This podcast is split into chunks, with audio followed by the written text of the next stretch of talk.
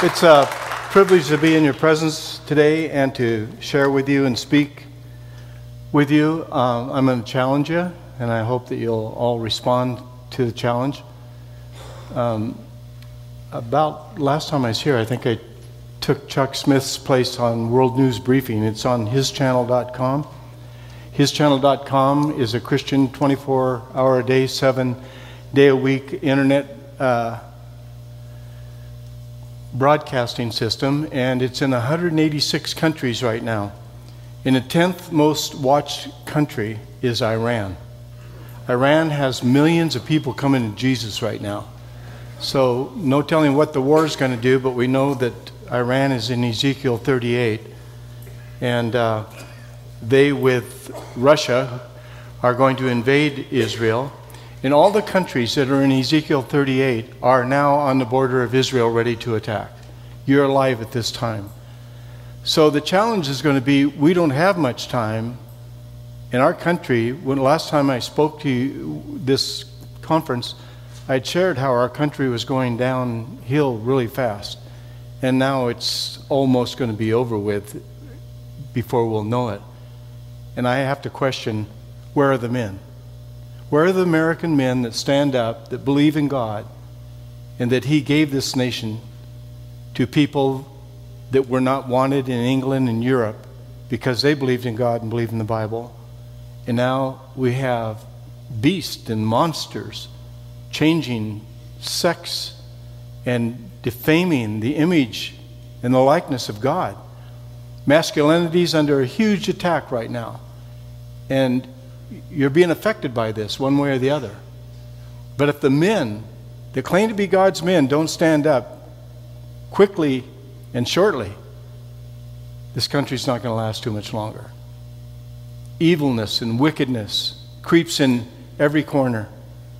Jeremiah, when he's trying to warn the Israelis, the, the Jewish people at the time, he says, Death creeps in through your windows to get your children and it's pretty much death through the cable and the internet has come through the windows to capture the mindset of the children.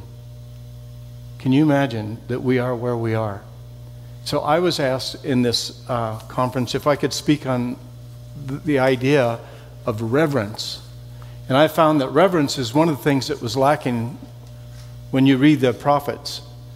Not by the prophets. The prophets had great reverence for heaven and for God and for God's people. But it was lacking among the people towards one another and towards God Himself. And we've seen this fall apart all across the United States in the last four years. Is that uh, somewhere between 1,500 and 2,200 ministers still every month are leaving the ministry. Churches, Christian schools, Christian bookstores collapsing, going bankrupt, shutting down, uh, every month in this country. And all of a sudden, there's a handful of people left that are a remnant. And God always would stand up and fight for the remnant. And so I'd like to pray for you. I'd like to pray for your family right now. And that God would just do something in your hearts to light a fire. That you would get on fire for this God who has given you eternal life and forgiveness of sin. And I know I'm a sinner, but looking at all you together, there's a lot of sinners here, all of us. And we need to be reverent to God that He has the power to forgive and to heal and to restore and give our families back if we ran them away. So, Father, I thank you for these men, my brothers. I thank you for them, and I pray that this moment your Holy Ghost would come upon them and baptize them with your power. I ask, Lord, that living waters would come gushing out of their innermost beings that these men would be a flame for you, Lord, and they'd be used by you, led by the Holy Spirit, ignited with the words of Jesus Himself. And your love that only you can give would pour through these men, and that people would be in awe of the changed lives that they represent, and they would desire to have a changed life too. Have mercy on our country, Lord. Have mercy on our senators, our representatives, our executive staff, our Supreme Court. Lord, it's wickedness at the highest levels. And Satan's laughing and mocking, and he's mocking you. And out of respect of you, we want to resist the devil. You said he'll flee, but nobody is resisting him. And he's taken over state by state, county by county, city by city, house by house. And so, Lord, we're asking for you to work a miracle with weak vessels such as each of us, that we could be used by you to bring heaven into the hearts and the homes in New Mexico, in Berlin, in Albuquerque. Lord, bless these men. Open their ears, open their eyes, open their hearts, and flood them with your presence. In Jesus' name, amen. The text that uh, we were all given for the theme, of course, is uh, Titus chapter 2, verse 6 7. I like to read them to you. I like to read scripture from the Bible. It helps the speaker and the listener. Young men, likewise exhort to be sober minded in all things, showing yourself a pattern of good works in doctrine, showing no corruptness, gravity, sincerity. You're sober minded.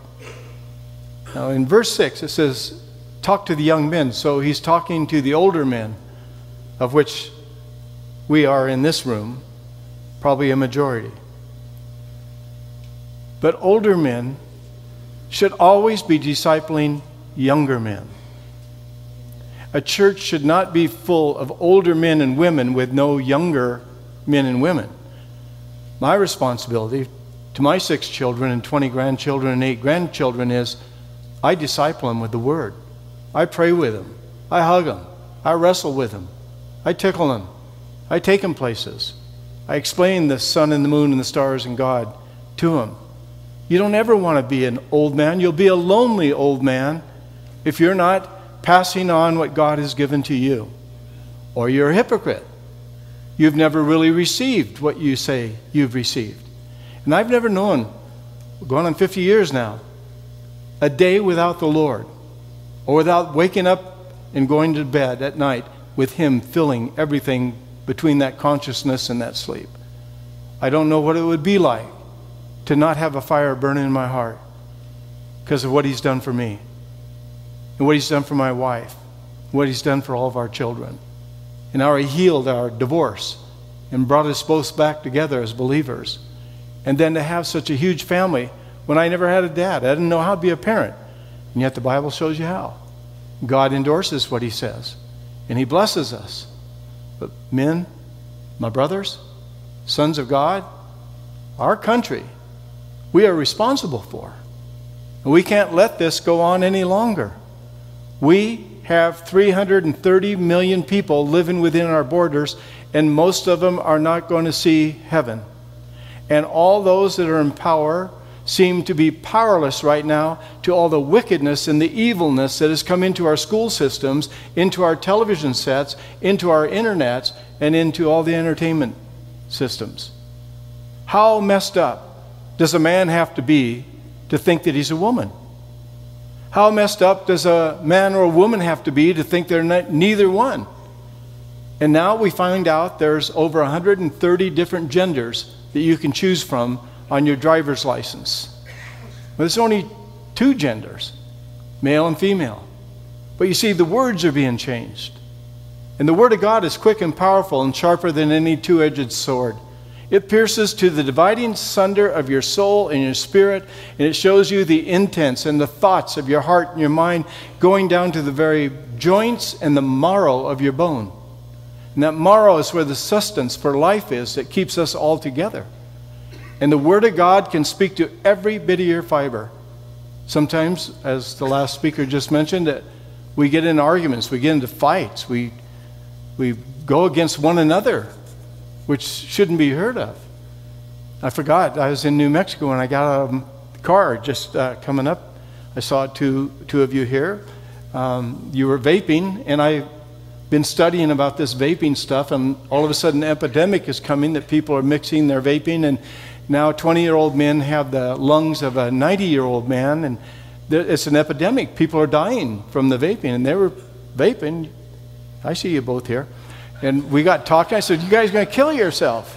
He said, No, we're not. And they, they were gentlemen. They just started talking away and he said, No, no, no, no, we don't do that. We don't do this. It's just, uh, I said, Yeah, but this is a fact that every cigarette a person smokes takes 10 minutes off of their lifespan.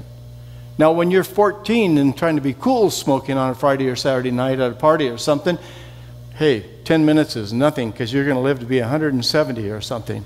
You think that's never going to come. So they explained their point on vaping. But see, I forgot I was in New Mexico. I looked down and I forgot this is a carry state, open carry. I would never, having been a reserve police officer for nine years, I would never, or even being kind of a rowdy growing up, I'd never confront a man with a pistol on his hip, but I just did it here at the church. So, brothers, thank you for not shooting me. I appreciate that. Chuck Smith used to say if you give a text without a context, you have nothing but a pretext. It's a pretext is basically a, uh, you know, you're making something up in a way. So the text that we have is Titus chapter 2, verse 6 and 7. But that's without a context, not going to help us much. So I'm going to read the context. I'm going to read from verse 2.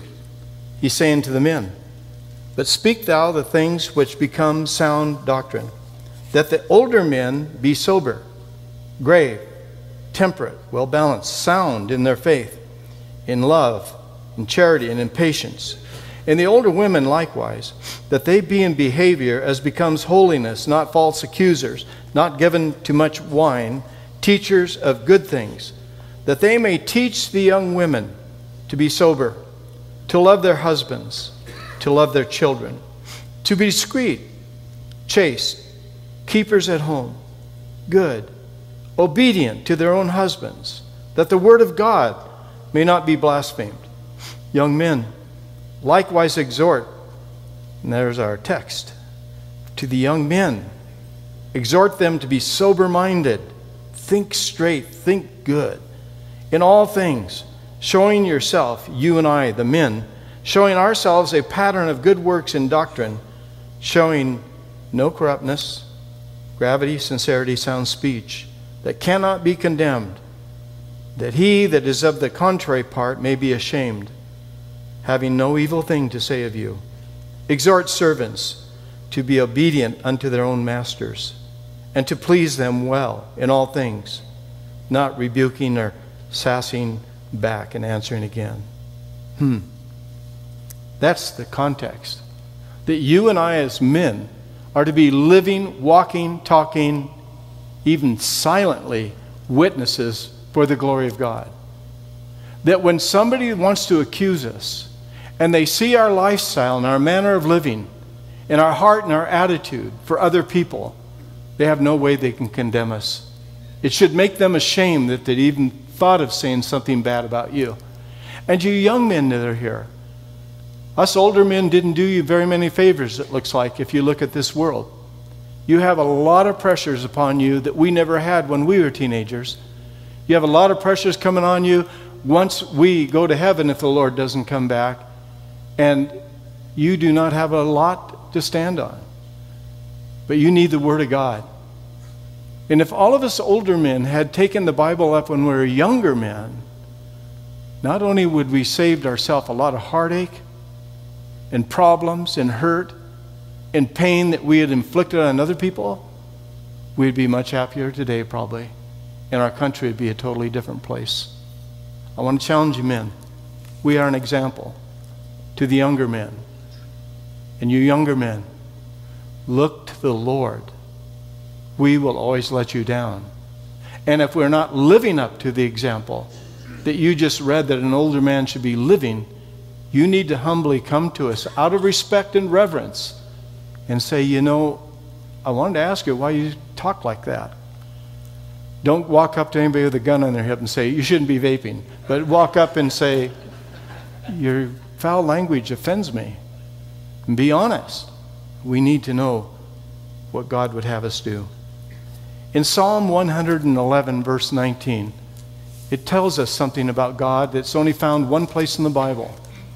And this should strike fear into every minister's heart around the world. It says, He sent redemption unto His people. He has commanded His covenant forever. Holy and reverend is His name. If reverend is God's name, ministers shouldn't be reverends then, should they? That's God's name. We're nowhere at His level. Many years ago, at the Southwest Calvary Chapel Pastors Conference in Tucson by uh, Pastor uh, Farrell, he had invited Chuck Smith, myself, and Don McClure, and uh, Jon Courson. And Courson got up and gave a message. And I asked Robert Farrell, could I buy 750 of those messages for the 750 pastors? There are now 1,800 pastors throughout the world, Calvary Association. And he said, Our church will pay for half, you can pay for half, your church. I said, Okay. So I went to Chuck, and I said, What do you think of his message? He says, right on. I said, I just buy in one for every pastor to take home. You know what it was about? It was about the inconsistency of God's ministers. And he brought this up about Reverend is God's name. Now, Chuck, when I first met him, uh, I didn't know anything about the Bible. But I remember him saying, Don't call me Reverend Smith, just call me Chuck. And then as things go on, he became Pastor Chuck. And then as things went on, he became Papa Chuck. And uh, we try to keep things off of us. But what Jon Courson said, most denominations have the title senior pastor. And he thanked the Lord that Chuck did not take the title of senior pastor, which he would have a right to take because he was the senior of every pastor that was there. And he said, How can you be reverend if God's name is reverend and holy? And how can you be senior pastor when Peter says, When the chief shepherd shall appear? Jesus is the senior shepherd. So to have a business card and impress you, this is Reverend MacIntosh, senior pastor, meaning everybody else that works for me is less than I am. We forget. I liked what the last speaker had to say at the end there. Of, let's choose our words well. Let's not get into battles over doctrine that's silly. But when our heart is a little bit off, the church goes a little bit off.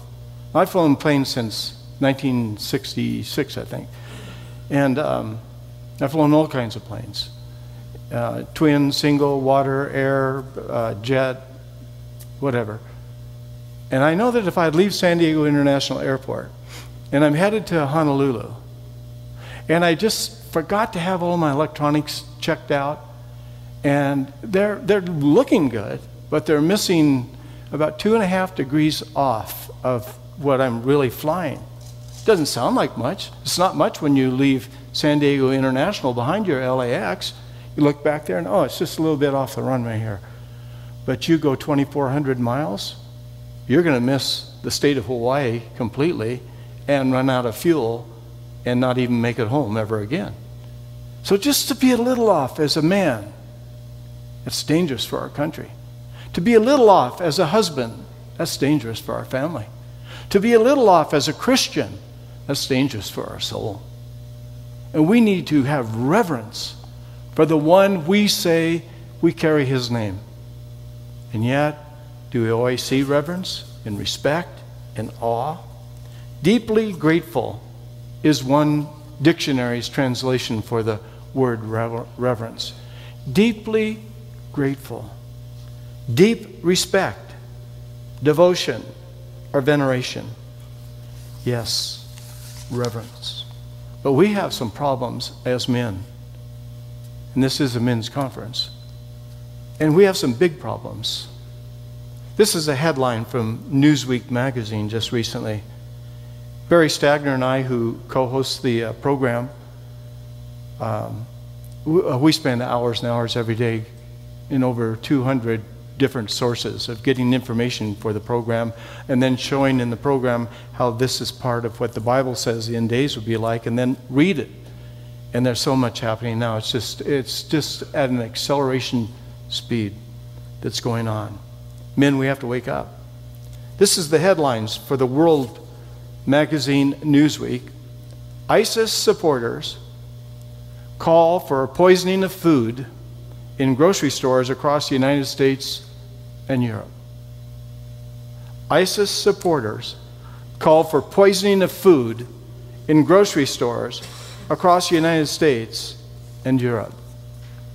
Now, I've had the privilege to be 10 or 15 minutes away from ISIS, and I've had the privilege of seeing and meeting and sitting with and debriefing young women that were kidnapped raped and brutalized and sold as sex slaves by and for ISIS members. So I know what these men are like. They are not men. I dare to say they're even animals. The atrocities that they have committed, and when the Secretary General of the Kurdish parliament briefed us, said, It's not just the cute teenage girls. It's any boy or girl, five years or older. That's how sick these men are. And then when you sit privately and you listen carefully to the translator and look at the face and the emotion and you try to feel what they're feeling and understand so that you can now come into their culture and pull that pain out of their heart and let the Lord just put the love in there, you have to listen carefully. And it wasn't just the cute 16 year olds, it was the women in the Christian villages that were all lined up little girls, teenage girls, moms, grandmothers. And they faced all the men of the village, Christian men like you and me. And they would make the men, hands tied behind their back, after they dug a big ditch that they're going to shove them into, and decapitate them, watch eight or ten guys rape every female that believes in Jesus in that village. That'll be the last memory of those men will ever have. And then, when the women calm down and they set them up, the last thing they see is the men that will not denounce Jesus as their Lord and Savior, and the sword take them off at the neck.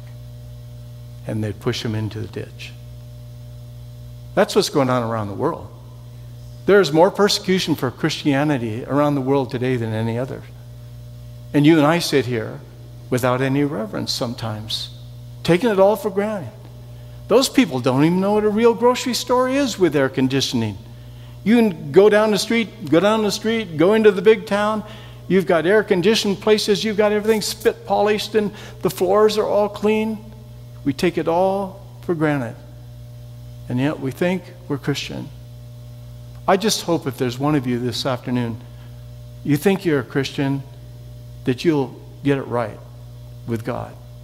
And for those of you on the fringe, you really don't want to be here, but you told your wife you'd go, and she sent your next door neighbor's husband to make sure you do go. And you're not going out there and calling some girlfriend on the phone. No.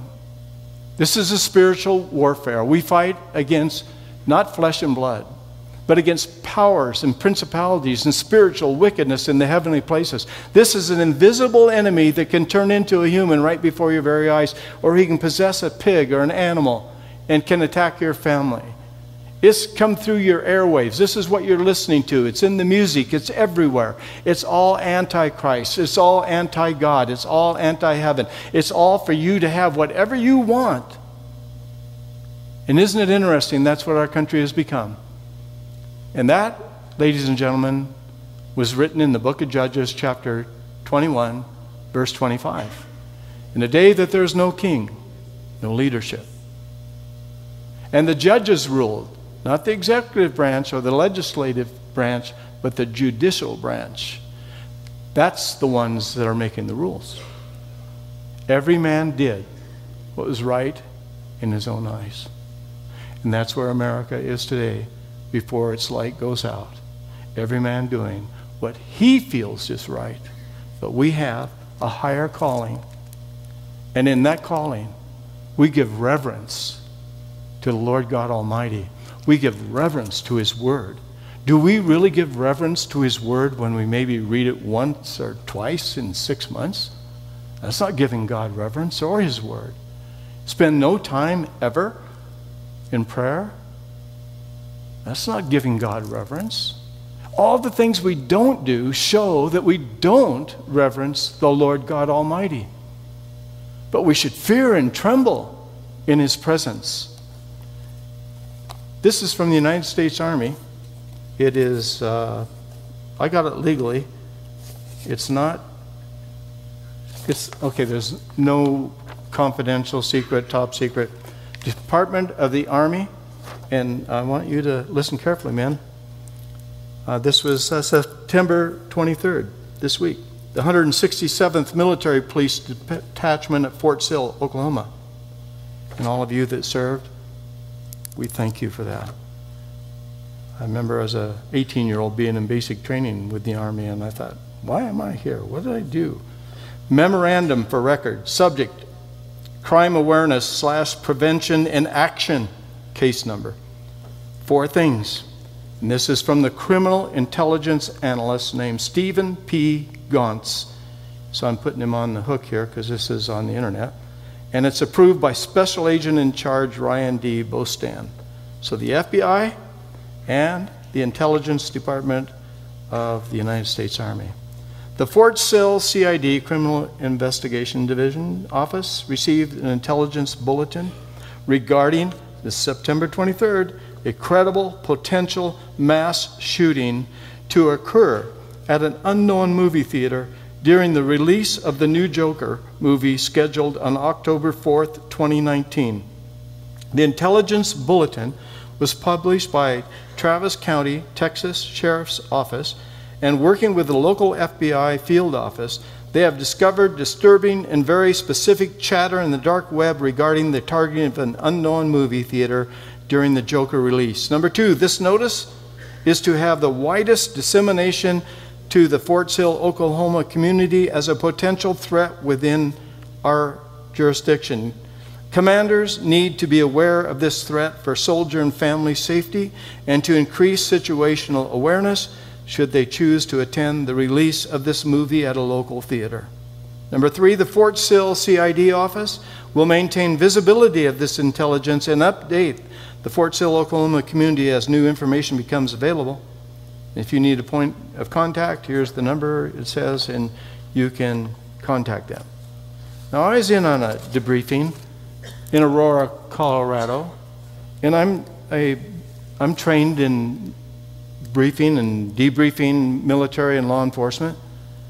And um, those people that were in that theater were sitting ducks. I was told that there were four theaters showing the Batman movie that night that the man went and killed all the people in that theater. That theater was the only one out of four or five that had a sign out front and in the ticket booth no guns allowed. That man chose the one place that people wouldn't have guns. He set up bombs and triggers all over his uh, apartment. The, the police were so wise, they went in and military people and they went to the windows on a ladder before they opened the door and blew themselves up. And that guy was very tricky. But you know the pain and the sadness that you don't think of? Is the two teenage girls that their dad, who works a lot and doesn't get to spend a lot of time, took them to that movie. And when the shooting started, he said, Girls, follow me. And he grabbed a hold of them, he went out a side door, and they said that they stood up on a little knoll a couple hundred yards away and they could look back to the theater. And he said, I've got to go back and see if I can help anybody. They never saw their father again. Because as he is helping a couple of people get up that were wounded, the man turned and murdered him. Do you know what it's like for those girls? Do you know what it's like for people that had a permit to carry that didn't bring their gun and the guilt that they have? Do you know what it's like in our country when you've got hundreds of these events happening and nobody cares about you? This doesn't go away from them at all. We have problems, and we are the men of this country. When God stood up with Israel, every nation around them knew that the men of Israel would not compromise if you messed with their family or their property. Then Jesus said, Matthew 11, 28, Come to me, come unto me, all of you who are weary. It's a weary time for men, tired. And those that carry heavy burdens, I'll give you rest. The things we did, I had a young man that has so much uh, genius IQ uh, say to me the other day, he's got a great job in Washington, D.C. I wasted my youth. I wish I hadn't wasted my youth. Oh, the devil loves it when men waste their youth. And he loves it when men are promiscuous and they get an STD that's with them every month for the rest of their life. Do you know gonorrhea, of all the things of STDs, is in epidemic proportions throughout America right now? Not to mention the other diseases that come from what God said is adultery or fornication. God didn't say, don't have sex because I don't want you having fun. He's saying, I know things that you don't know, and I don't want you to get harmed. The marriage bed in the book of Hebrews says is pure and undefiled. So the word for pornography in the Greek language is porneia. And when you look at an easy translation of porneia, it means any sex outside of marriage, perverted. It's perversion. If you're hung up on pornography, porneia has you perverted. And I know this is one of the deepest subject matters for men in America because it has the imagination. And there is a group of hackers from Germany and some of you in this room, I venture the size of this crowd, have received a hit from them that they have hacked your computer and they tell you your password. And they have you looking at pornographic sites, and unless you give them X amount of dollars, we now control your contact list, and everybody is going to receive on your contact list the video of you looking at naked people having sex one with another. Now, maybe you aren't aware of this, but you're being set up. And we're going to pray that God will set you free because you are weary. You have a heavy burden. Turn to Mark chapter 12. Would you please? And look at this story that Jesus chose to teach. And not only did Mark get it, Luke also got it. And when you see something in the Bible that's more than one time, that's a rabbi teaching you this will be on the test on Friday. Whenever it's repeated, you want to take heed to what is being said because the word is trying to help you. This is Mark chapter 12. Then Jesus began to speak to them in parables parables are stories. They're, they're more than words, they're illustrations. They said to Jesus, Why do you speak in parables?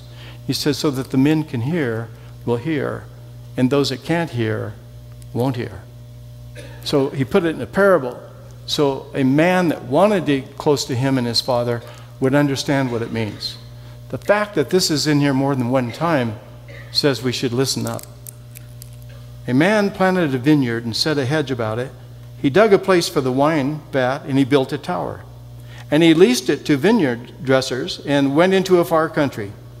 Now, at the vintage time, he sent a servant to the vine dressers that he might receive some of the fruit of the vineyard from the vine dresser. They could pay their royalties, they could pay their land lease. And they took him and they beat him and sent him away empty handed. Again, he sent them another servant.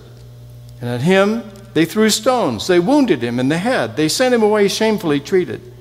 And again he sent another. And him they killed. and many others, beating some and killing some. Therefore, still having one son, his beloved, he also sent him to them last of all, saying, They will have reverence for my son. They'll have respect. But those vine dressers said among themselves, Hey, this is the heir. Come, let's kill him, and the inheritance will be ours. So they took him and they killed him. They cast him out of the vineyard. Therefore, what will the owner of the vineyard do? He's going to come and destroy these men, and he's going to give the vineyard to others. Have you not even read this scripture? The stone which the builders rejected has become the chief cornerstone, and this was the Lord's doing. And it is marvelous in our eyes. And they sought to lay hands on him, but they feared the multitude, for they knew he had spoken the parable against them. So they left him and went away. You see, this is God sending Jesus to the vineyard, Israel, and he's getting his fruit, and he sends the prophets, and they kill them. And finally, he says, and Jesus with his own words in John 3:16, that God so loved the world that he gave his only begotten Son. Whoever would believe in him would never perish but have everlasting life. God did not send his Son into the world to condemn the world, but that the world through him might be saved. Paul told young Timothy, you know, God would have none to perish, but all come to salvation through the knowledge of his Son, Jesus Christ. They'll reverence him. Won't they reverence Jesus? Well, maybe on Easter. Sometimes on Christmas, reverence him. They'll respect my son, won't they? I've done so much for these men. And they're greedy. They have no reverence or respect just like we were told, and you that have masters, you that labor, you that have a job. Respect, show reverence to the management. At the end, he sends, and the son is going to come back. Now, we've always had a problem with women. They're a different breed almost, but they're not. And uh, you know, Adam transgressed, Eve actually sinned, and he knew that he should not bite into the fruit. So that was a transgression. She was seduced, and that was the sin. And he was standing there, right? Well, what kind of a man is going to let his wife wander off and start talking to the devil dude? Some beautiful guy with a Liberace jacket on, some serpent, some dragon that can talk to Dr. Dolittle. You, you have such a responsibility if you're a husband here. Because you and I are going to stand, and I, I tremble at this one. What did you do, and how did you take care of my daughter that you're married to? We're going to ask, answer for bad attitudes, for anything. The Bible says they are the lesser, they are the weaker, for it was Eve that was seduced, not Adam. So I'm glad the last speaker spoke about marriage. And the biblical place in marriage, and sex or no sex, in pornography, it's as relevant today as it was the day that God nuked Sodom and Gomorrah. His word does not change. Jesus Christ is the same yesterday, today, and forever. So I'm going to leave you with this thought. This is advice on marriage to young ladies. It's from the 1980s, uh, excuse me, the 1880s during the suffrage movement. This is much like the now movement of women in America. There's eight short things. One, do not marry at all. Two, but if you must avoid the beauty men, uh, the flirts, the bounders, the tailors, the dummies, and the football enthusiasts. Number three, look for a strong, tame man, a firelighter, a coal getter, window cleaner, yard swiller. Number four, don't accept too much. Most men are lazy, selfish, thoughtless, lying, drunken, dummies, heavy footed, rough, unmanly brutes, and they need taming. Number five, this is what your undercurrent is. This is the eight commandments from the devil to women. All bachelors are, and many are worse still. Number six, if you want him to be happy, feed the brute. Number seven, the same remark applies to dogs. Want a happy dog? Feed him. Number eight, you'll be wiser not to chance it. It isn't worth the risk. That's what women were taught in the 1880s. And that came to the USA. And what was it that was said to Eve to turn against her husband? The Bible says, think upon the things of heaven and not the things of this earth. In Hebrews, it tells us then we must reverence him who we fear. Verse 28, chapter 12. But Jeremiah, speaking to a backslidden nation, said, God has this to say to you, men. He said, For I know the plans that I have for you. He has plans, declares the Lord. Plans to prosper you and not to harm you. Plans to give you hope and a future. That's God's wish for you men. But how can I ever find that plan if I don't reverence His Word? I don't reverence the gift, the prayer that I can talk with my Creator and hear, and I can lay out my family one by one. There's 42 in my family, including, including the spouses that married my granddaughters and my kids.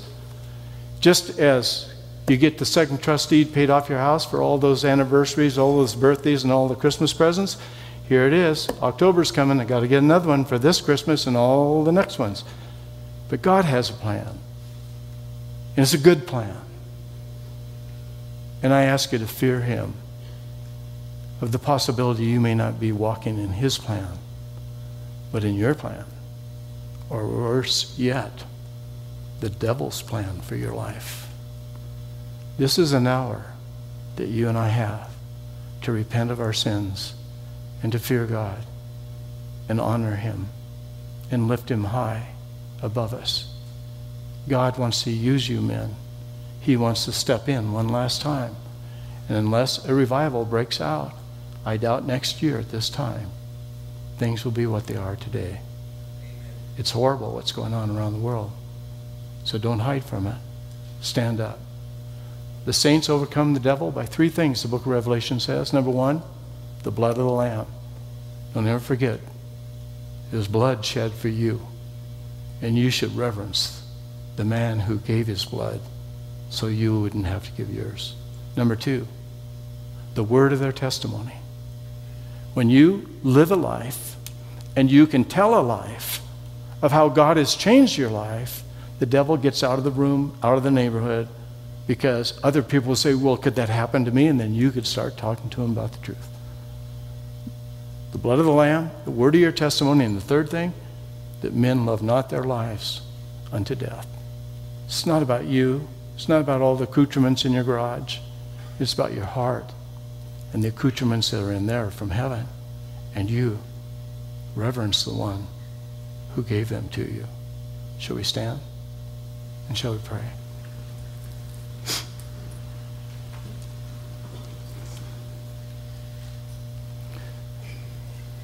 Lord, I thank you for my brothers, for these men.